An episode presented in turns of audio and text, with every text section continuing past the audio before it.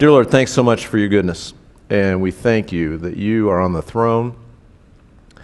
And uh, that's all we need. Just to know and to embrace and to acknowledge that you're on the throne and to respond accordingly. Lord, thanks that you love us so much.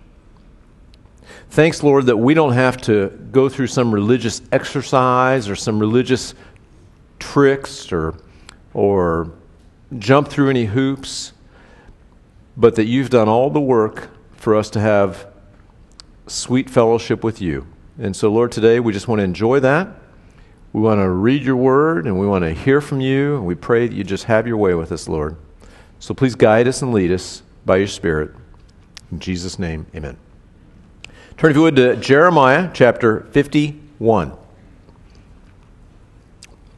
Check it out. Today we end the book of Jeremiah. Is that all you got? You can't decide whether to clap or not. Right? Is that it? Like, do I clap because it's done or do I clap because it's. I'm just, I'm just saying it. So today we end Jeremiah. Um, oh, here, I'll give you this. So next week we, uh, next week we start Lamentations. Okay. And then after that, we'll go to First Thessalonians.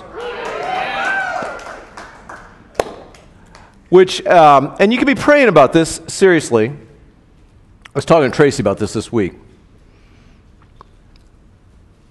As you might imagine, I've had a lot of, uh, I've heard a lot of conversation, had people ask, what do you think? And, you know, about end times issues, right? People are always talking about end times issues. They probably always have. And Thessalonians will prove to us that they always have, okay? And so clearly, I believe we're in the end times. We're more end times than we were yesterday. We're not as end times as we will be tomorrow. That's all I know. Right? Because Jesus said, it's all he knows. Right?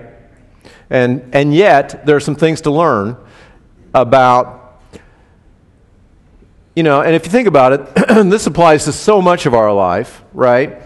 We live with a, with a plan for the future I don't care if you're talking about raising kids or,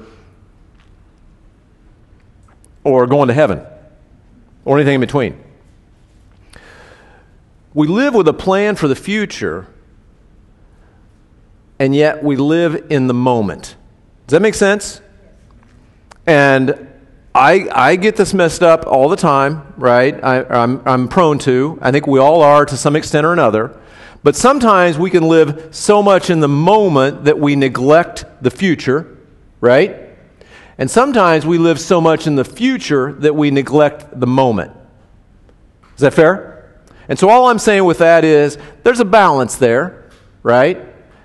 And if and we want to not neglect the events of the end times, right? But we want to not neglect the moment.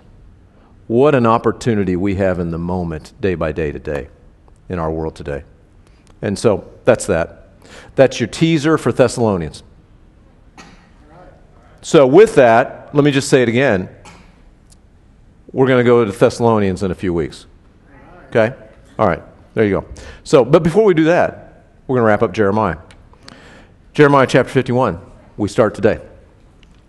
Chapters 1 through 45 of Jeremiah was God's message to the kingdom of Judah, uh, which was the southern remnant kingdom of the nation of Israel.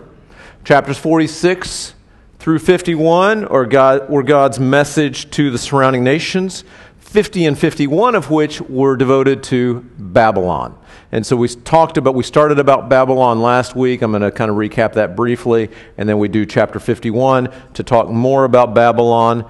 And then chapter 52 is really just almost a summary statement on the book of Jeremiah. And basically, it goes back, takes us back to the fall of Jerusalem. So it might seem a little disjointed uh, from 51 to 52. Let me just say before we get there, because I know you're, I know how you are. Okay, when we get to 52, because it's a recap of chapters that we've already read, uh, actually several times, uh, we're going to blow through chapter 52. Okay? So when you look up at the clock and it says, you know, 11:55, and I say chapter 52, verse 1, don't panic. Trust me. As I've told my wife for over 30 years, trust me. Trust me on this one, okay? And you now have the same. Now you know what my, how my wife lives, okay? Do I really trust him? Has he demonstrated credibility in that area? Yeah, five minutes on chapter 52. Ready? So, Babylon started by a man named Nimrod early in the book of Genesis, and it was the city of Babel. And we may know that there was a tower built that we call the Tower of Babel. Remember that? Tower of Babel is the beginning of the nation of Babylon. And we think of that as its beginning. And what was the Tower of Babel? It's when, a, it's when Nimrod rallies a bunch of people together, kind of in a one world, sort of unified kind of a way, right? And says, We're going to build a tower that'll reach to the heavens. And it seems like not a big deal, but really what it is, is we're going to build a tower to reach to the heavens so that we don't need God. Okay? So it seems like an ambitious building project is really an in your face, defiant rebellion against God. But my point I want to make that I made last week, I want to make again today is what sometimes seems like no big deal is really the onset of rebellion. Fair enough? Then you take Babylon through the scriptures, and we find Babylon at the end in Revelation chapter 18, where in Revelation chapter 18 it's described as a harlot. It's described horribly. And really, what, it, what it's describing in chapter 18 of Revelation and, and elsewhere uh, as it leads up to that, really the fall of Babylon is chapter 18, but it starts earlier on during the tribulation period, is a worldwide system and I say this a worldwide system of sort of economics and sociology and uh, government, and it's kind of a big, like, just worldwide system. And think of that as a system. Think of Babel as a tower. Think of Babylon as, uh, Revelation Babylon as a system. Some people will say, different commentators say, well, there's actually a city of Babylon that corresponds to that system, but, but clearly, whether there is or is not a literal city there of, of Babylon, really the point is it's the system of Babylon. It's a world system that the world will engage in that's really just an extension that started all the way back in the Tower of Babel. Make sense? And what we find in between there is historic Babylon that we read about during the days of Jeremiah. All right, fair enough? Now you say, what is that Babylonian, what is that system Babylon in Revelation? And I told you already, we're talking about end times, and I believe we're in the last days and all of that.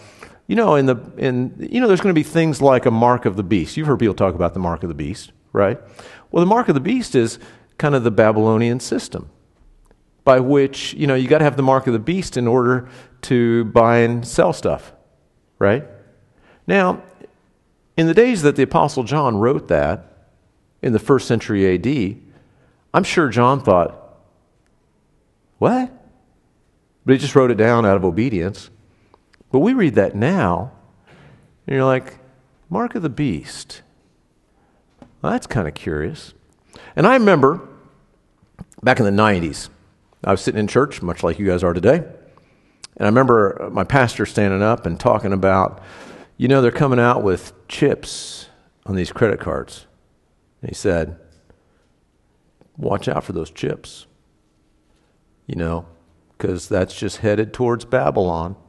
You know, next thing you know, you're going to have chips in your arms and your forehead, and that's how you buy and sell stuff, you know, by these chips. Well, Apostle John didn't know anything about chips, right? And I remember talking to Tracy, you know, we're driving on our way home and, you know, analyzing the sermon like you guys do on your way home. And, uh, and I said, that was awesome, like you guys do on your way home. But no, I said, uh, I said, uh, I said, man, he's paranoid. Chips, really? Come on. I could still use cash, right? Well, fast forward a couple of short decades, right? Try renting a car today with cash. Right? Good luck. Right? Try doing a lot of things with cash. Good luck. What you, what's on your card? Try swiping your card for the, you know, with the stripe on the back of it, right? What do they tell you? Oh, it's, it's a chip card now, right? You know, you put a microchip in your dog so it doesn't get lost. Is there anything sinful about putting a microchip in your dog? No. Anything, anything sinful about, you know, about using a chip on your credit card to buy a cup of coffee? No, there's nothing sinful about that. But the point is, we can say, oh, I could sort of see how that might happen, right? And people, and people, I don't want to get into any controversy, uh, you know, but people asked me over the last six months, you know, when vaccine mandates were a big deal. You think the vaccine's a mark of the beast? And I would say, no. But just like the chip is not sinful to use, right?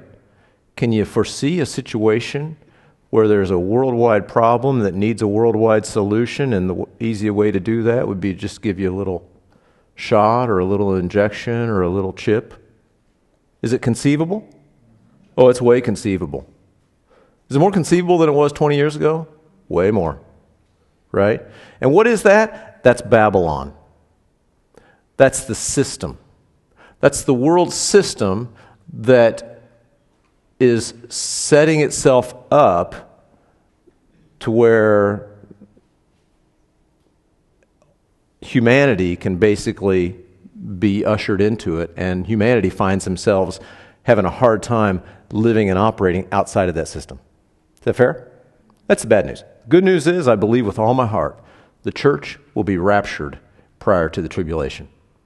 So the stuff, all that Babylon system stuff, is uh, during, the during the tribulation, right? So I like what Chuck Smith used to say. You can tell when Christmas is coming, right? I'm sorry, I got that backwards. You can tell when Thanksgiving is coming because there are Christmas decorations at Lowe's, right? And so we can tell, except now you can tell when, like, the 4th of July is coming, right? Because they start putting up the Christmas decorations at Lowe's, right? And so you can kind of tell when the, tribu- when the rapture is coming. I mean, you can't, Jesus, knows, Jesus said nobody knows the day or the hour, but you can see the rapture getting closer because you see things that are going to take place in the tribulation. You can kind of see them start to conceptualize a little bit. Does that make sense? So that's Babel. That's, I mean, that's Babylon. Where did it start? Where did it start? Babel in Genesis. It started in the Tower of Babel. Okay? And it's rebellion. So, two take home points I want to make for, for God's people today, and that is beware of just trying to build a tower. Hey, I'm just trying to build my own tower. Hey, I'm just trying to do my thing. Hey, I'm just trying to accomplish some things. I mean, hey, I'm just trying to make a name for myself. Hey, I'm just trying to find my significance. Hey, I'm just trying to, um, uh, to do my thing. If it's that without the Lord, it's rebellion. It's the, it's the starting point of rebellion. Does that make sense? That's the point I want to make. It ends with the fall of a harlot in Revelation chapter 18. But it starts with I want to, I want to make something of myself. And to make something of yourself without the Lord is rebellion. Okay? And Samuel told Saul, rebellion is as the sin of witchcraft. Okay? That's point number one. Rebellion starts the Tower Babel. Point number two if you find yourself in that system, or if you find yourself in that state of rebellion in any way, I'm not saying if you're using a chip or if you microchip your dogs or you know whatever like that, but I'm saying just recognize it for what it is. And if you find yourself too caught up in the world system so much that like you forget about God, what's the message that God has for his people? He says, "Come out, my people. Come out of her. And he'll say that, repeat it. We see that in Revelation chapter 18. He says, Come out of my people, lest you share in her sins, chapter 18, verse 4 of Revelation. But he says that actually three or four times during these chapters that we read, to, during these verses in chapter 51. Fair enough? Chapter 51, verse 1. Thus says the Lord Behold, I will raise up against Babylon, against those who dwell in Leb Kamai, a destroying wind, and I will send winnowers to Babylon, who shall winnow her and empty her land, for in the day of doom they shall be against her all around. Against her let the archer bend his bow, and lift himself up against her in his armor. Do not spare her young men, utterly destroy her army. Thus the slain shall fall in the land of the Chaldeans, and those thrust through in her streets. And so what Jeremiah is prophesying here is historic Babylon is going to be destroyed by the Medes and Persians. And we've talked about that a little bit before. This word Leb Kamai is likely a poetic reference for Babylon. And he uses a, uh, a, a an example that would have been very relevant to the folks in those days. They would winnow uh, what they call the winnowers. That basically is a is, is how they would separate the the wheat from the chaff. Right? You get a big wheat harvest and you bring it into the barn and you kind of lift. You know, you kind of throw it up in the air. Right? And the chaff would blow away and the good wheat would fall to the ground because it's heavier. That makes sense. And so what he's saying is, yeah, you, you throw up the, you know, you throw up the Babel, throw up Babylon, and basically there's going to be nothing left, right? Uh, a destroying wind. I'll send uh, Babel. I'll send winnowers to Babylon. They're going to winnow and empty her land. Like it's all chaff. There's nothing left good in Babylon. He says, For Israel is not forsaken, nor Judah, by his God, the Lord of hosts, though their land was filled with sin against the Holy One of Israel. Now, this is important prophetically as well. Now, again, got to keep yourself in the mindset here. By, by the time this is written, right, Babylon uh, has captured Judah. And uh, so this would be written to uh, partly, at least for the encouragement of the captives in Judah, or I'm sorry, in Babylon, the captives from Judah in Babylon. They want to know that God hasn't forsaken them, right?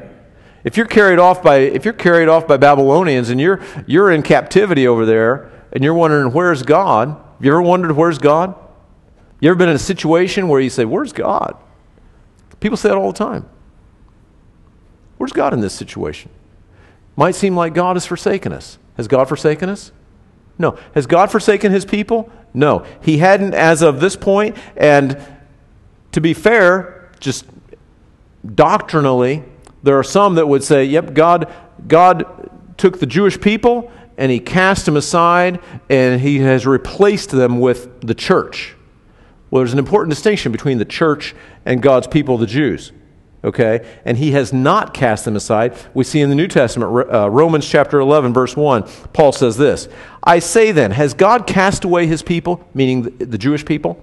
Has God cast away his people? Certainly not. For I also am an Israelite of the seed of Abraham, of the tribe of Benjamin. If God's cast off the Jewish people, he cast off the Apostle Paul, right? You think the Apostle Paul's in heaven? Anybody want to make a bet on that? I bet he is, right? Of course he is. And so Paul's saying, I'm a Jew. God hasn't cast off his people. And so uh, the, to the captives in Babylon, God would say, uh, You're not forsaken. Verse 6 Flee from the midst of Babylon, and everyone save his life. Do not be cut off in her iniquity, for this is the time of the Lord's vengeance. He shall recompense her. And so here's the message to the Jews that are in Babylon, captive. God is saying, you know what? The Medes and Persians are going to come and they're going to conquer Babylon, and they're going to release the, the captives. Is that exactly what happened in Ezra chapter 1? Yes, it is. It's exactly what happened in Ezra chapter 1 historically. You know what's interesting about Ezra chapter 1? It, it, it gives a number of the captives that returned. And you know what? You want to guess what happened? A small percentage of them actually left Babylon. It's a great picture and lesson, and honestly, admonition for us today.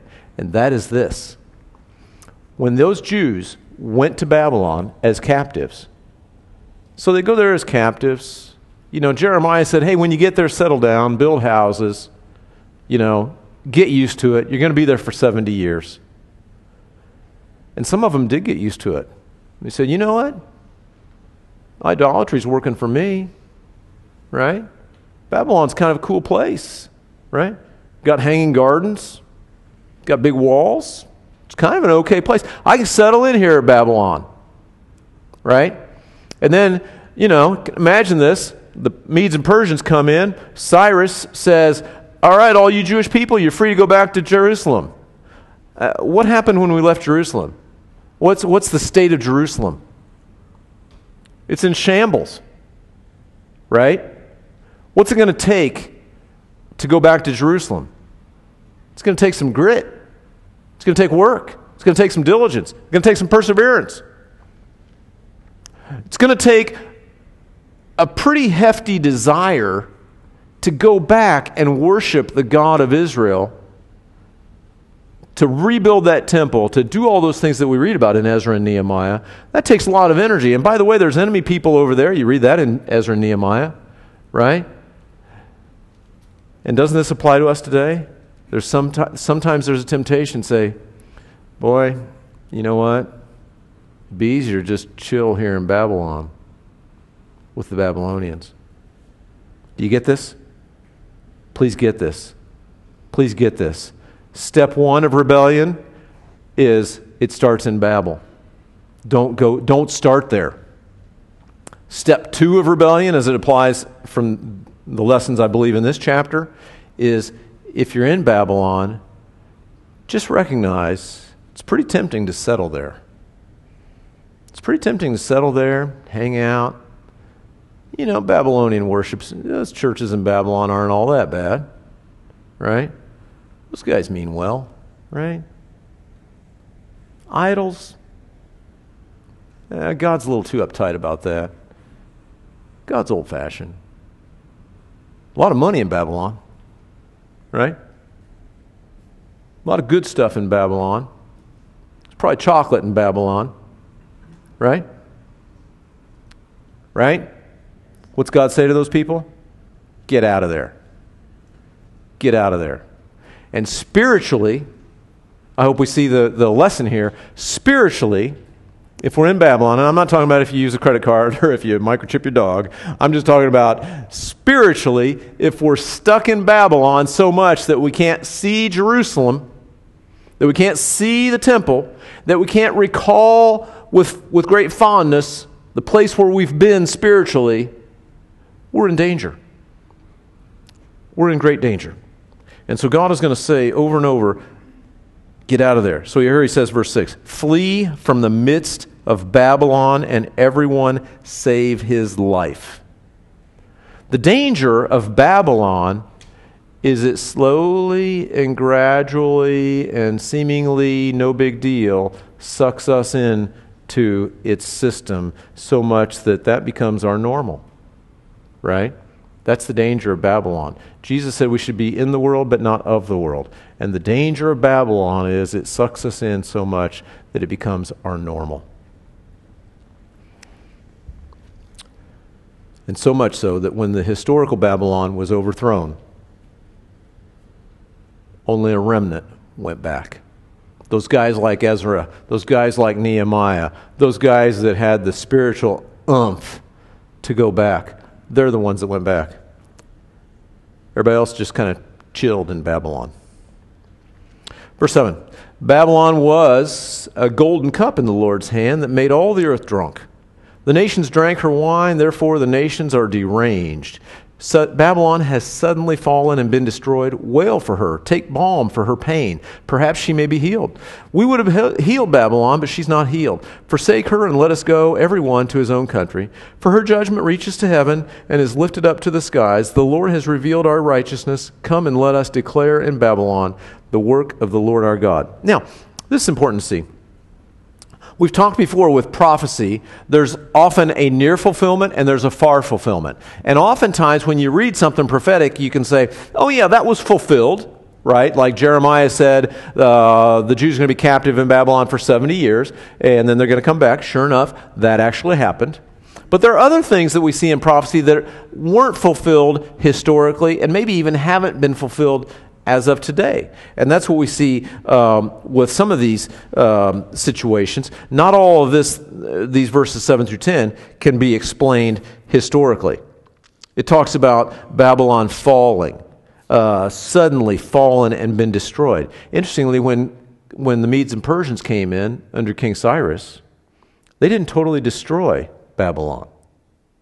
As a matter of fact, the next empire to come after the Medes and Persians was uh, the Greeks with Alexander the Great. And when he came in and took over, right, Babylon's still kind of a kind of a palace, and he kind of sets up home base there, right? And so um, it was not actually destroyed suddenly, but someday it will be. Revelation chapter 18. Babylon has suddenly fallen and been destroyed. What do we read in uh, Revelation chapter 18, verse 10? It says Babylon's going to be destroyed in one hour. One hour. Now, again, go back to that Babylonian system where, you know, everything's technology and computer chips and, and world system and economic system and political system. Can you envision that being um, hacked to the point that it falls in an hour? Yeah, for sure. For sure. If you've been involved or a, or a recipient of a, of a hospital hack, it's pretty easy to visualize, right? Trust me, it's easy to visualize. Babylon's going to fall in an hour. Revelation chapter 18. I believe it's going to fall in a literal hour whatever that is, however that, however that rolls, however that plays out, I believe it's going to fall in a literal hour. Verse 11 Make the arrows bright, gather the shields. The Lord has raised up the spirit of the kings of the Medes. Again, the Medes and the Persians are going to come against Babylon. For his plan is against Babylon to destroy it, because it is the vengeance of the Lord, the vengeance of his temple. Set up the standard on the walls of Babylon. Make the guard strong. Set up the watchmen. Prepare the ambushes. For the Lord has both devised and done what he spoke against the inhabitants of Babylon.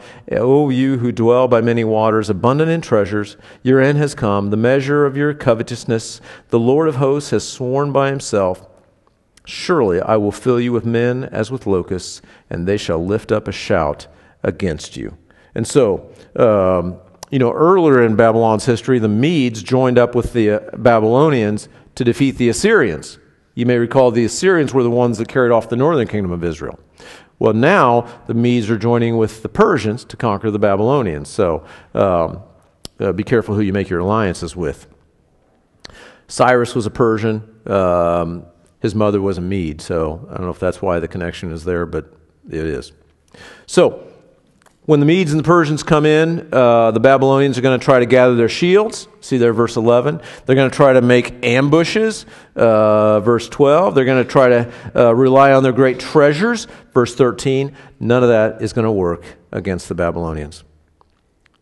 Doesn't that apply to us even today? Isaiah chapter 54, verse 17 says, No weapon formed against you, against God, will prosper.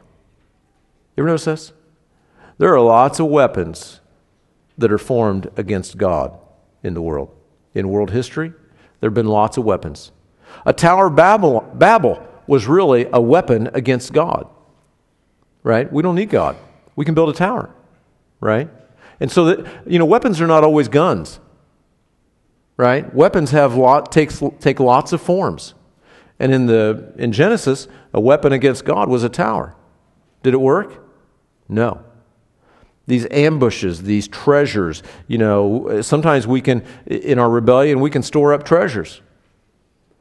Jesus said, don't do that. That's where moth and rust destroy, right? Now, you know, if, if our treasures are a means to, to say, I don't need God, then that's a weapon against God, and those won't stand.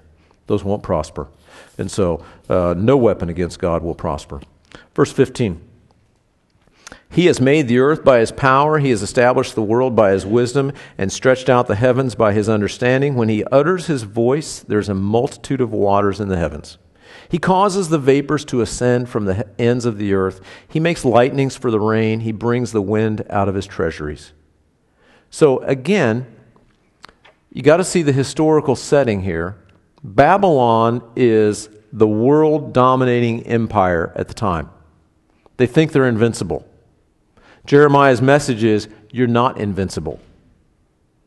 Right?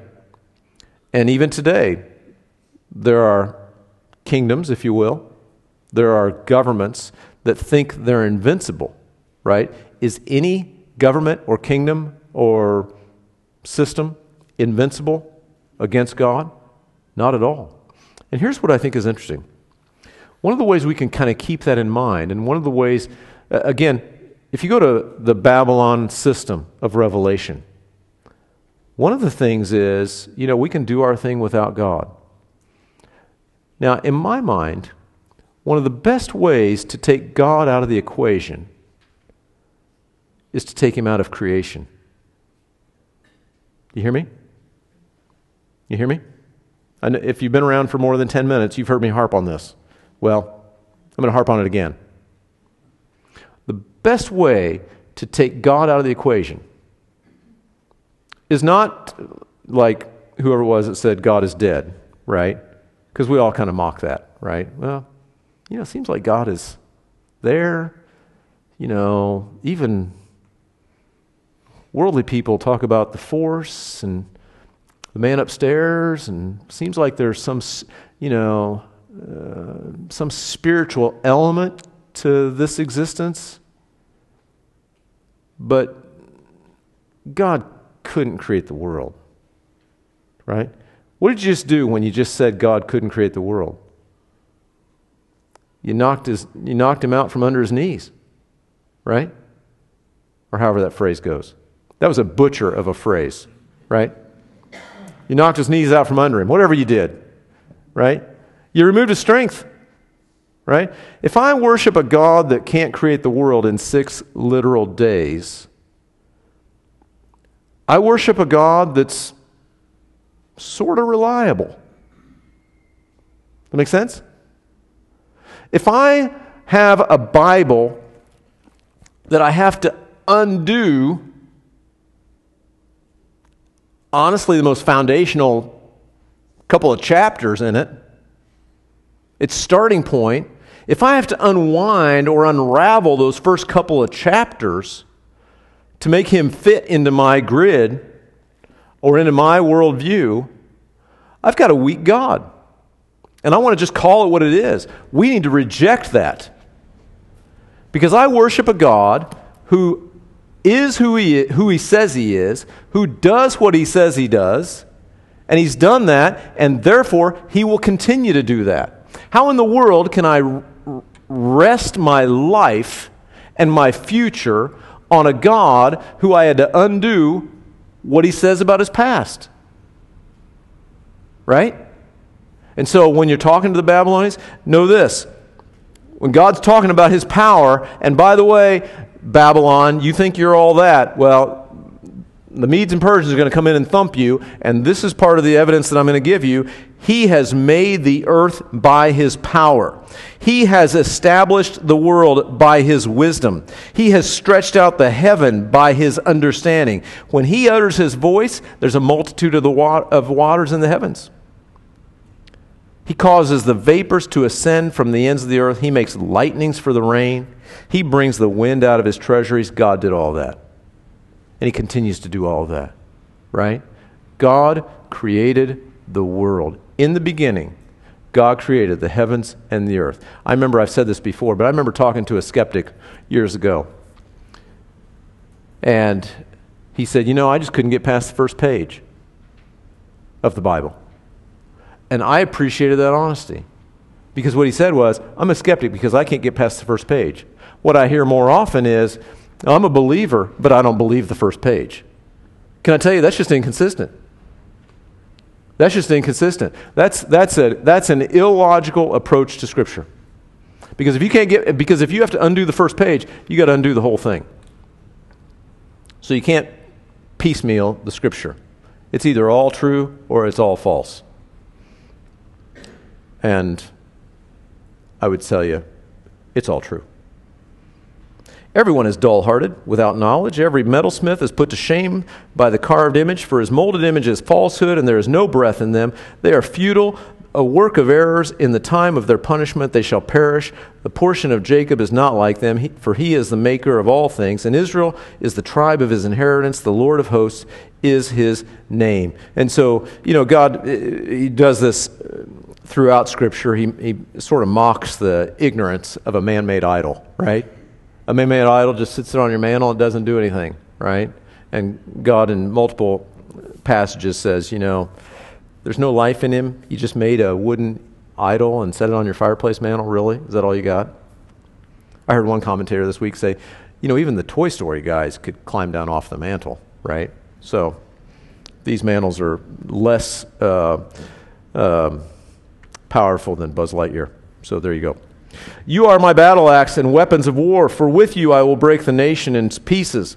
With you I will destroy kingdoms. With you I will break in pieces the horse and its rider. With you I will break in pieces the chariot and its rider. With you I will also I will break in pieces man and woman. With you I will break in pieces old and young. With you I will break in pieces the young man and the maiden. With you I also I will break in pieces the shepherd and his flock. With you I will break in pieces the farmer and his yoke of oxen. And with you I will break in pieces governors and rulers, and I will repay Babylon and all the inhabitants of Chaldea for all the evil they have done in Zion in your sight, says the Lord. And so these verses 20 through 23, you know, it talks about with you, with you, with you. It's really a little bit of a play on words because he's talking about the Medes and Persians. With you guys, I'm going to destroy the Babylonians. But also, with you, the Babylonians, I destroyed so many other nations, right? Including the Jewish people. And so with you, I brought destruction, but he says, I will repay Babylon and all the inhabitants of Chaldea for all the evil they've done in your sight, in Zion, in your sight.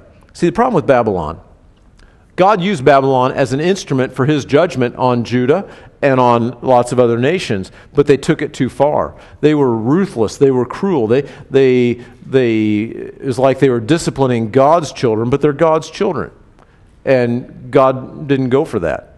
And so um, now they're getting uh, sort of, they're going to get repaid. Verse 25 Behold, I am against you, O destroying mountain, who destroys all the earth, says the Lord, and I will stretch out my hand against you, roll you down from the rocks, and make you a burnt mountain. They shall not take from you a stone for a corner, nor a stone for a foundation, but you shall be desolate forever, says the Lord.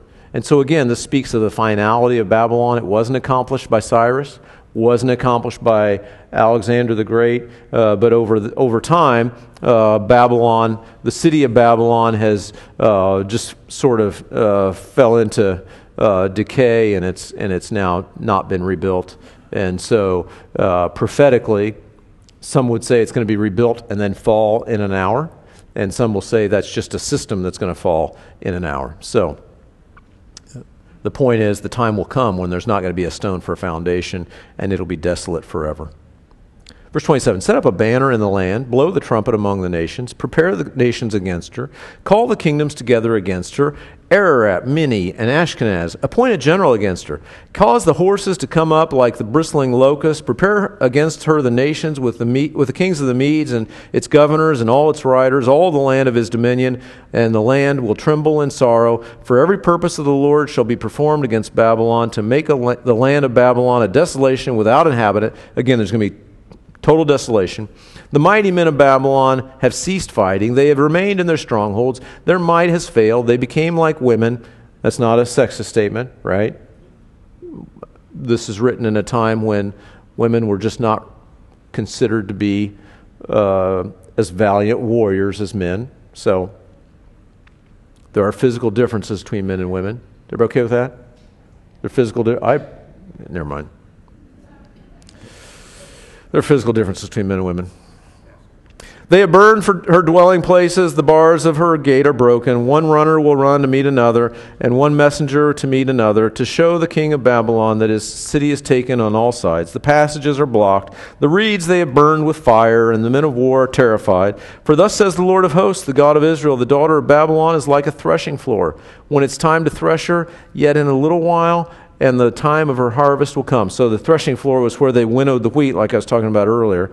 Uh, and it's just, again, Babylon's going to be just completely powerless before God. Nebuchadnezzar, the king of Babylon, has devoured me. He has crushed me. He has made me an empty vessel. He has swallowed me up like a monster. He has filled my stomach with my delicacies. He has spit me out. Let the violence done to me and my flesh be upon Babylon. The inhabitant of Zion will say, will, will say, and my blood be upon the inhabitants of Chaldea, Jerusalem will say. Now, here's an interesting point I want to highlight. Nebuchadnezzar oppressed the Jews. Nebuchadnezzar was a ruthless king of Babylon. If you read even in, his, in secular history, Nebuchadnezzar was ruthless. He was ruthless. He was probably at least as ruthless as anybody in modern history that you can imagine, right? And so we hear people talk about even today, man, you know, the world would be a better place if that guy were gone, right? And people speculate on those kinds of things even today, right? Here's the punchline Nebuchadnezzar repented. It's well documented in Daniel chapter 4. Many commentators, and I would agree, believe that Nebuchadnezzar's in heaven. That's God's business. But I'd say Nebuchadnezzar's in heaven. And here's the thing Is there anyone, think about this, is there anyone that's outside the possibility of the grace of God? No. No.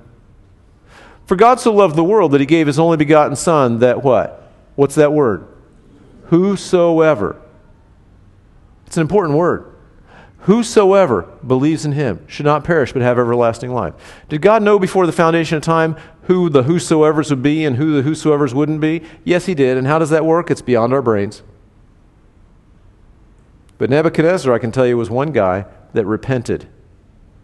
A ruthless, wicked, evil man repented. So, what's that tell you about your neighbor that you think is beyond all hope? That's the point. Don't argue theology with, uh, with me on this one. I mean, you can, right? But what I'm going to say is your neighbor is not beyond hope. That's what I really care about. I don't care about the theology. I care that your neighbor is not, beyond, is, is not outside of the grace of God right? Now, will your neighbor go to, to their death without repenting? Possibly. Do you know? No, you don't. You don't have foreknowledge like God does, right? And so the point is, even Nebuchadnezzar repented. And I like that example in the scripture. Nebuchadnezzar repented. So don't forget that, please. Therefore, thus says the Lord Behold, I will plead your case and take vengeance for you. I will dry up her sea and make her springs dry. Babylon shall become a heap, a dwelling place for jackals, an astonishment and a hissing without an inhabitant. Today it's without an inhabitant. They shall roar together like lions. They shall growl like lions' whelps. In their excitement, I will prepare their feast. I will make them drunk, and they may, that they may rejoice and sleep a perpetual sleep and not awake, says the Lord. I will bring them down like lambs to the slaughter, like lambs with male goats. So, uh, this is the Lord's vengeance, and the Lord is serious about his vengeance. He says, Vengeance is mine, I will repay, says the Lord. And thankfully, God can work that out, right? Vengeance doesn't belong to us. Can I tell you, whatever your neighbor did to you, I'm stuck on your neighbor now. Maybe it's somebody else's neighbor. Whatever your neighbor's done to you that's making you bitter or that might tempt you to be bitter, right? Vengeance is up to the Lord. My encouragement to you would be to pray for your neighbor, to try to encourage your neighbor, right? Try to bless your neighbor and let God deal with the vengeance part. Oh, how Sheshach is taken, verse 41. How the praise of the whole earth has ceased, how Babylon has become desolate among the nations. The sea has come up over Babylon. That's like a picture that uh, most commentators say it was like the Medes and Persians when they came in. It was like a sea that was flooding them.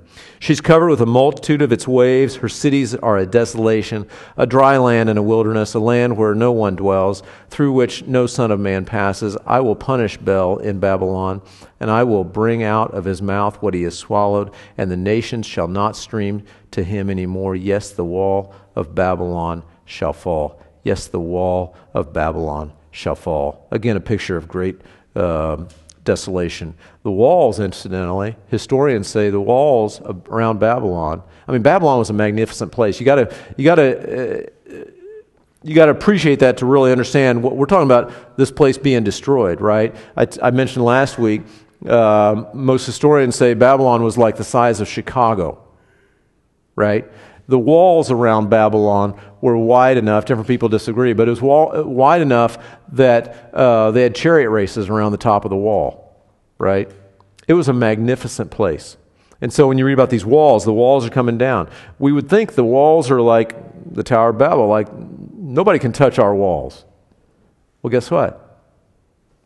The strength of man versus the strength of God, your walls are pretty fragile, right?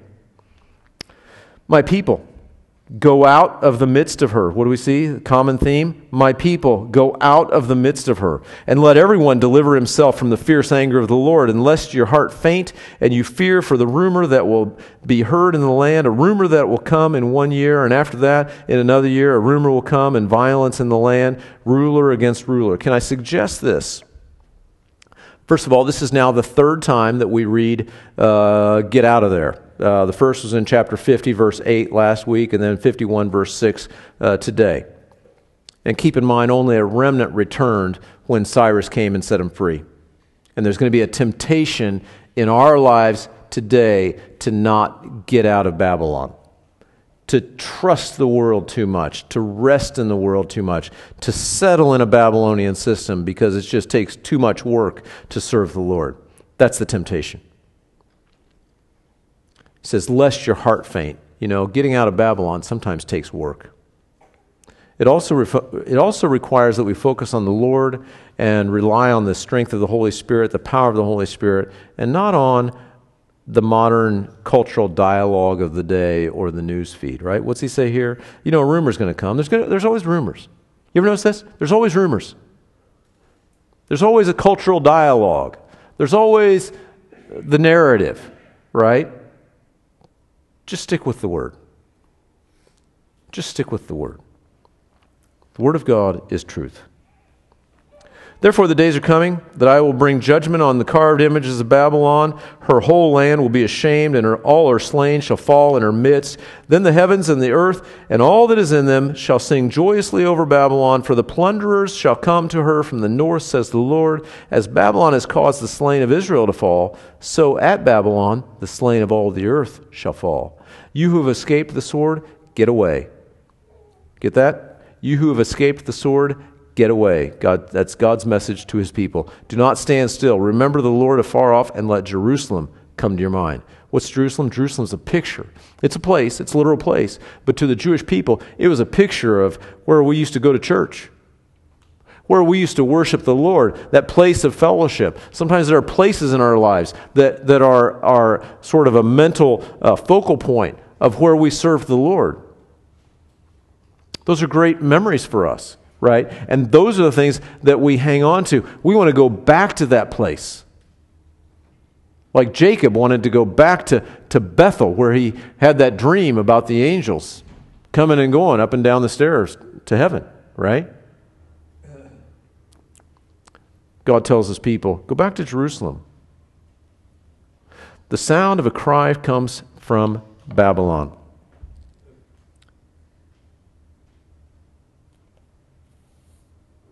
I'm sorry, I, read, I skipped a verse.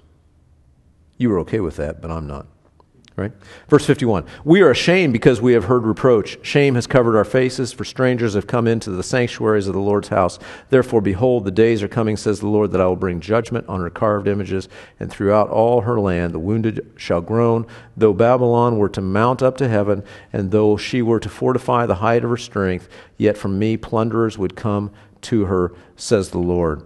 And so sin brought shame to the Jewish people. Sin always brings shame. When the Jews, when their temple was desecrated, they were shamed. Verse 54 The sound of a cry comes from Babylon and great destruction from the land of the Chaldeans, because the Lord is plundering Babylon and silencing her proud voice.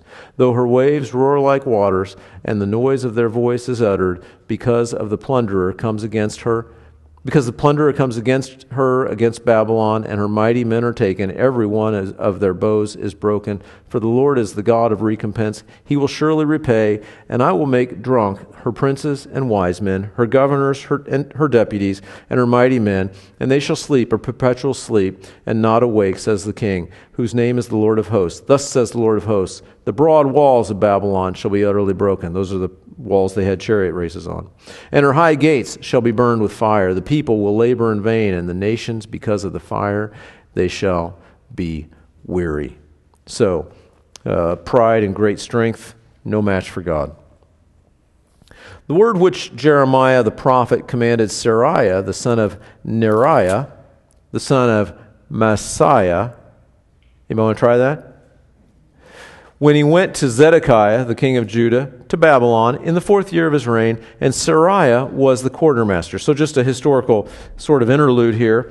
Zedekiah, supposedly, according to historians, went to meet with Nebuchadnezzar in Babylon uh, during, the middle, during the midst of his reign and before Jerusalem was conquered. And Jeremiah gave these words to, um, to this guy, Seraiah, who was the brother of Jeremiah's scribe named Baruch. And so, um, and he was, uh, I believe, one of the high priests of that time. So, anyway, uh, this is being carried back to Babylon, um, and it'll be an encouragement to the captives that are there. So, Jeremiah wrote in a book all the evil that would come upon Babylon, all these words that were written against Babylon. And Jeremiah said to Seraiah, when you arrive in Babylon and see it and read all these words, then you shall say, O Lord, you have spoken against this place to cut it off, so that none shall remain in it, neither man nor beast, but it shall be desolate forever. Now, it shall be, when you finish reading the book, that you shall tie a stone to it and throw it into the Euphrates. Then you shall say, Thus Babylon shall sink and not rise from the catastrophe that I will bring upon her, and they shall be weary. Thus far are the words of Jeremiah. So somehow we have the word saved for us, right?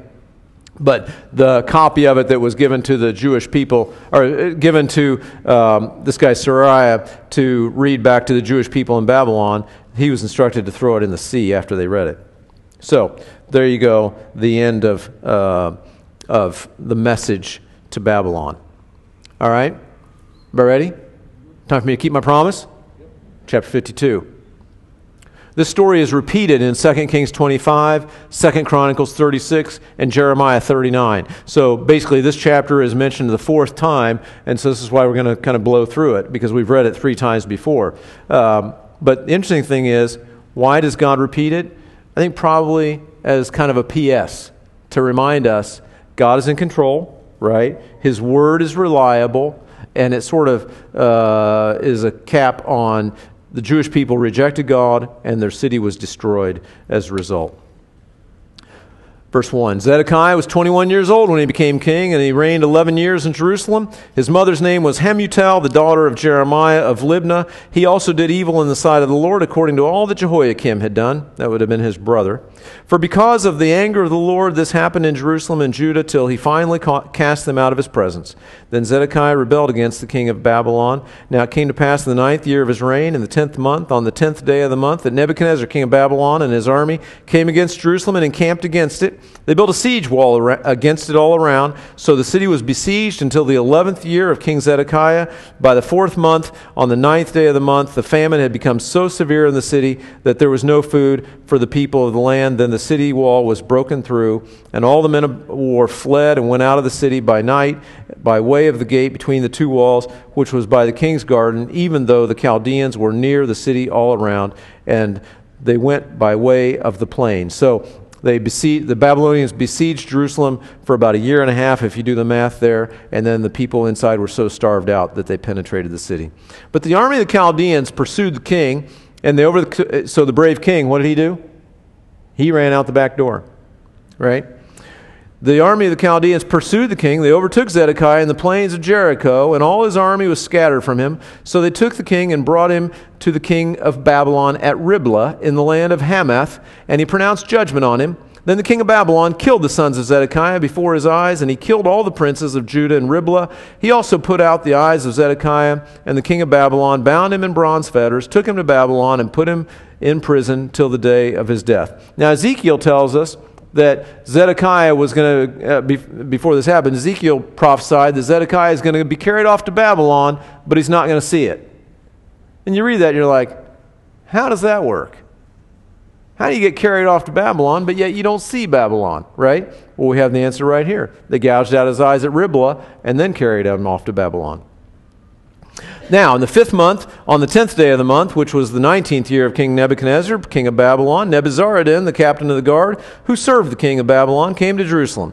He burned the house of the Lord and the king's house, all the houses of Jerusalem, that is, all the houses of the, pre- of the great, he burned with fire. And all the army of the Chaldeans who were with the captain of the guard broke down all the walls of Jerusalem all around. Then Nebuzaradan, the captain of the guard, carried away captive some of the poor people. The rest of the people who remained in the city, the defectors who had deserted the king of Babylon and the rest of craftsmen. Now Nebuzaradan, the captain of the guard, left some of the poor of the land as vine dressers and farmers the bronze pillars that were in the house of the Lord, and the carts that and the bronze sea that were in the house of the Lord, the Chaldeans broke in pieces and carried all their bronze to Babylon. So remember, they had those big bronze pillars at the, outs, at the outside the temple. They broke, carried them off, broke them off, broke them in pieces, carried them off. They also took away the pots, the shovels, the trimmers, the bowls, the spoons, all the bronze utensils which the priests minister, with which the priests ministered, the basins, the fire pans, the bowls, the pots, the lampstands, the spoons, the cups, whatever was solid gold, whatever was solid silver, the captains of the guard took away. So they just totally pillaged the temple. The two pillars, one sea, the 12 bronze bulls which were under it, and the carts which King Solomon had made for the house of the Lord, the bronze of all the, these articles was beyond measure. Now, concerning the pillars, the height of one pillar was 18 cubits, so that would have been uh, about 27 feet tall.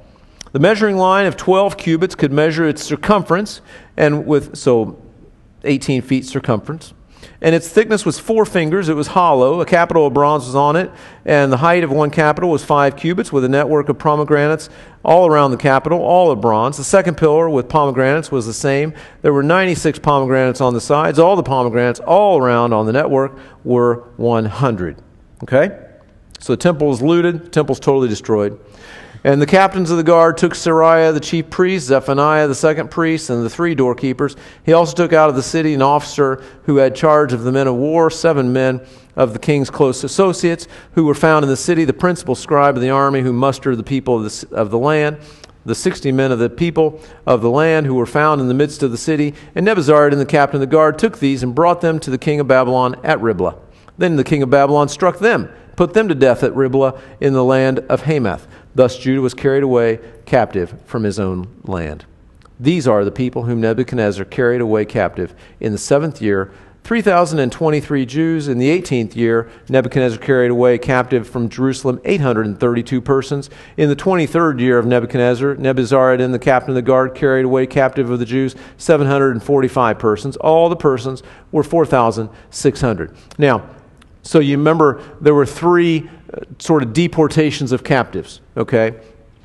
And different people have different takes on this, but um, uh, these numbers don't match up with uh, exactly what you see in, I believe, uh, Chron- the Chronicles account. So some people say this is a uh, group, of, a sub, sort of a subgroup, maybe the Valiant Warriors, um, but that's a reference there.